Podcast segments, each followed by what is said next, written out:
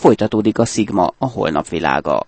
Létezik-e tudományosan megalapozott oktatáspolitika? A kutató szerint igen, bár nehéz megjövendölni, hogy 20-30 év múlva milyen tudásra lesz szüksége egy mai kisdiáknak. Csapó Benő oktatáskutatót, egyetemi tanárt, a Szegedi Tudományegyetem Neveléstudományi Intézetének vezetőjét hallják. Nagyon sok olyan gazdasági elemzést ismerünk, amelyik megmutatta azt, hogy azok az országok, amelyek a 20.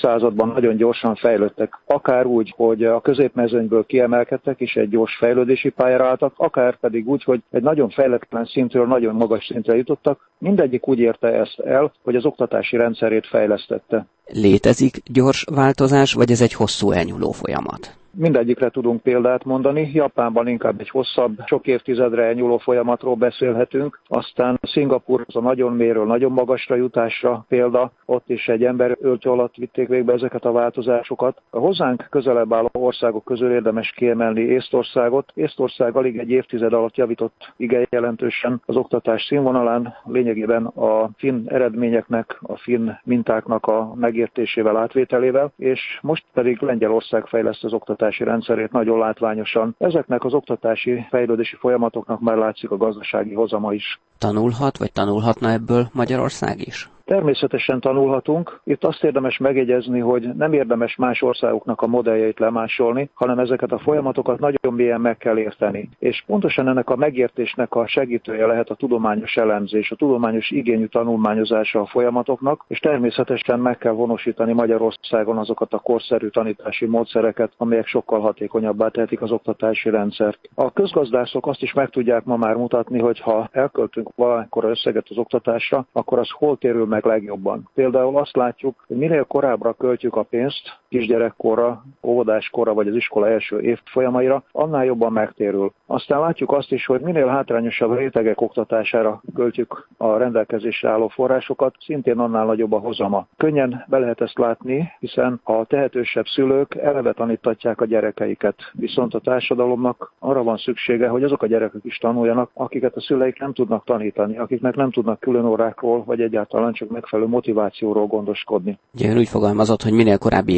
évfolyamra költünk, annál inkább megtérül a befektetés, de tulajdonképpen hol kellene változtatni? Az írás-olvasás tanulásnál, az egész iskolarendszerben, vagy már a gazdasághoz kellene igazítani az iskolákat? Mi lenne a jó irány? A gazdasághoz nagyon nehéz hozzáigazítani konkrétan az oktatást, hiszen amikor a gyerekeket elkezdjük az iskolába tanítani, akkor még nem tudjuk azt, hogy 15-20 év múlva pontosan a gazdaságnak mire lesz szüksége. Éppen ezért ma az a fő irány az oktatás fejlesztésében, hogy az alapvető képességeket, az alapvető tanulási képességeket, művelődő képességeket kell nagyon erősen megalapozni. Ezek közé tartozik mindenek előtt a szövegértés, a jó szövegértés mindennek az alapja, és a szövegértés előfeltétel készségeinek a kép építését azt már az óvodában el kell kezdeni. Hasonlóképpen fontos a matematika, és a matematikai alapkészségeknek a megfelelő játékos fejlesztését szintén el lehet már kezdeni az óvodában. Magyarországon egy nagyon nagy kihasználatlan terület az alsó néhány évfolyamon a természettudomány. A nálunk fejlettebb oktatási rendszerekkel rendelkező országokban az első négy évfolyamon nagyon sok játékos, megismerő matematikát, kísérletező matematikát és kísérletező természettudományt tanítanak. A természettudomány tudomány az egyébként arra is jó,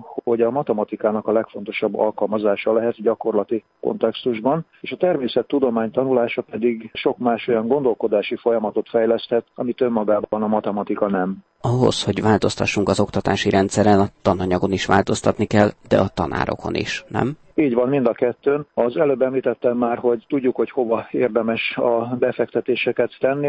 A legfontosabb, ahova beruházni érdemes, az a tanárok fizetése. Mindenek előtt meg kell fizetni a tanárokat olyan mértékben, hogy a tanári pálya vonzó legyen a legtehetségesebb fiatalok számára. Másrészt pedig a tanárokat fel kell készíteni arra, hogy el tudják látni a feladatukat. Itt a tanárok képzése, alapképzése és a folyamatos továbbképzése az egy nagyon fontos fejlesztő eszköz a közoktatás tekintetében. Hogyha a gyermekekről beszélünk, akkor az egyik legfontosabb dolog talán a következetesség. Ugyanez igaz lehet az oktatás fejlesztésére is, hogy a rendszerváltozás óta nagyon sok irányba elindult már ez a történet. Lehet, hogy egyszer kellene úgy elindítani, hogy az következetesen végigmehessen? Igen, ma már azok, akik komolyan gondolják az oktatás fejlesztését, nem nagy átalakításokban és reformokban gondolkodnak, hanem a folyamatos finom hangolásban. Lényegében az oktatás bármilyen szerkezeti rendszerében lehet jól dolgozni, ezt mutatják a nemzetközi példák, viszont mindig lehet egy picit változtatni, ami nem borítja fel az egész rendszert, de esetleg ha megtaláljuk, hogy hol van az a kulcsfontosságú helyzet, pont, ahol be kell avatkozni, azon nagyot lehet rendíteni a teljesítményen, anélkül, hogy felforgatnánk az egész rendszert. A következetességre lényegében abban lenne szükség, hogy mindig megalapozottan avatkozzunk be. Erről szól a bizonyítékokra alapozott oktatáspolitika,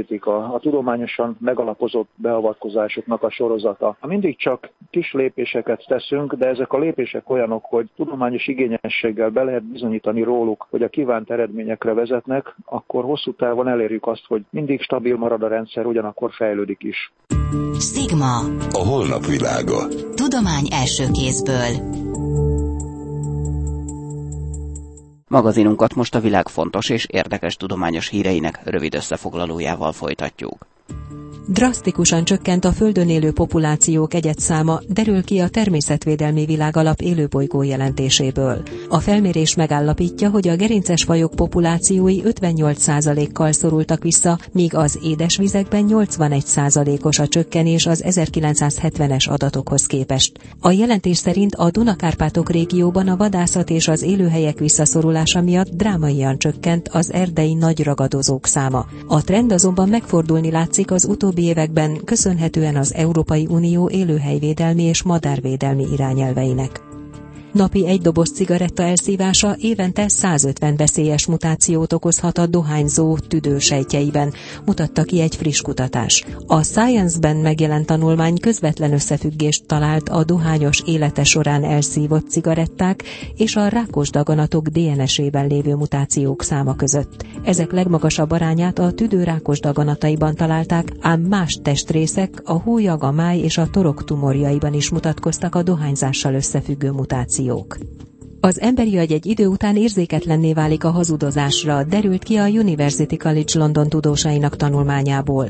A kutatók megállapították, hogy a kisfüllentések érzéketlenné teszik az emberi agyat a velük járó negatív érzelmekkel szemben, ami a jövőben egyre nagyobb és nagyobb hazugságokhoz vezethet. A kutatók arra jutottak, hogy az érzelmek feldolgozásában fontos szerepet játszó agyi terület akkor volt a legaktívabb, amikor az emberek először hazudtak. Ahogy aztán a hazugságok egyre nagyobbak lettek, úgy az amigdala válaszreakciója is egyre csökkent. A vizsgálatot vezető Neil Garrett szerint a mostani tanulmányjal ugyancsak a hazudozást vizsgálták, de ugyanezek az eredmények lehetnek érvényesek a kockázatvállalás és az erőszakos viselkedés esetében is.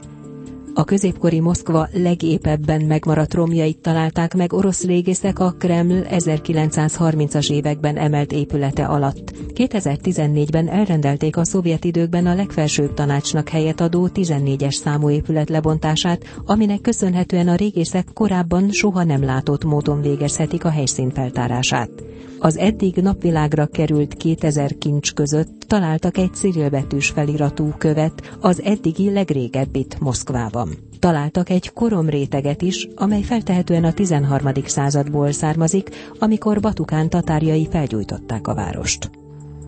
80 év után először állították ki Vörösmarty Mihály szózatának eredeti kéziratát. A Magyar Tudományos Akadémia könyvtárának igazgatója, Monok István elmondta, a kéziratot a költő hónapokig hordta magával, így több más feljegyzése is megtalálható rajta. A Magyar Tudományos Akadémiai Könyvtár épületben a szózat eredeti kéziratát állítjuk ki. Természetesen nem csak a kéziratot, hanem Vörös Marti Mihályhoz kötődő más kéziratokat, illetve tárgyakat is. A különlegessége abban áll ennek a kiállításnak, hogy 80 éve először lehet látni a szózat eredeti kéziratát, és hát ez alkalommal ráadásul hasonlás kiadásban a Kossuth kiadóval együtt megjelentettük, és ez pedig a történelemben először van. Hogyan került a Magyar Tudományos Akadémiára ez a kézirat?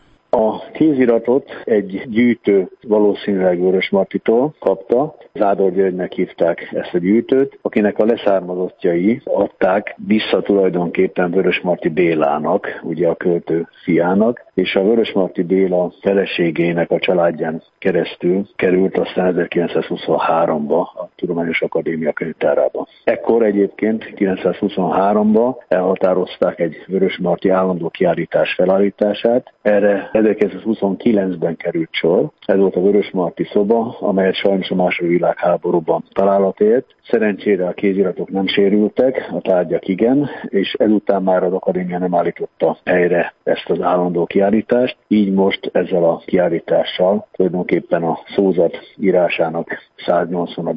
évfordulóján tisztelgünk. Mit mutat meg nekünk ez a kézirat? különleges szerzői kéziratról van szó, hiszen a tankönyveinkből egy olyat ismerünk, amelyet Vörös Marti a nyomdai kiadás számára letisztázott. A szózatot Vörös Marti több mint egy évig írta. 1825-ben kezdte el az írását, akkor vetette papírra az első két verszakot, majd 1826 folyamán többször hozzáfogott a vershez. A kézirat követi tulajdonképpen ezt a történetet. Magával vitte például akadémiai ülésekre, és az akadémiai ülések idején jegyzetelgetett rá, hogy kiket kell például akadémikussá választani, és közben vélhetőleg nem kötötte le figyelmét a tematika, így hozzáírt még egy-egy verszakot. Az is kiderül erről a kéziratról, hogy Vörös Marti több versét párhuzamosan írta, hiszen ezen a kéziraton, amely a szózat autográf, tehát a szerző által írt kézirata, másik két versének egy-egy verszaka is megtalálható, tehát alkotás lélektan is tulajdonképpen sikerült ezáltal che Említette, hogy a szózat kézirata mellett egyéb relikviák, egyéb dokumentumok is kiállításra kerültek. Egy-két példát tudná nekünk mondani, mit láthat a közönség ezen a kiállításon?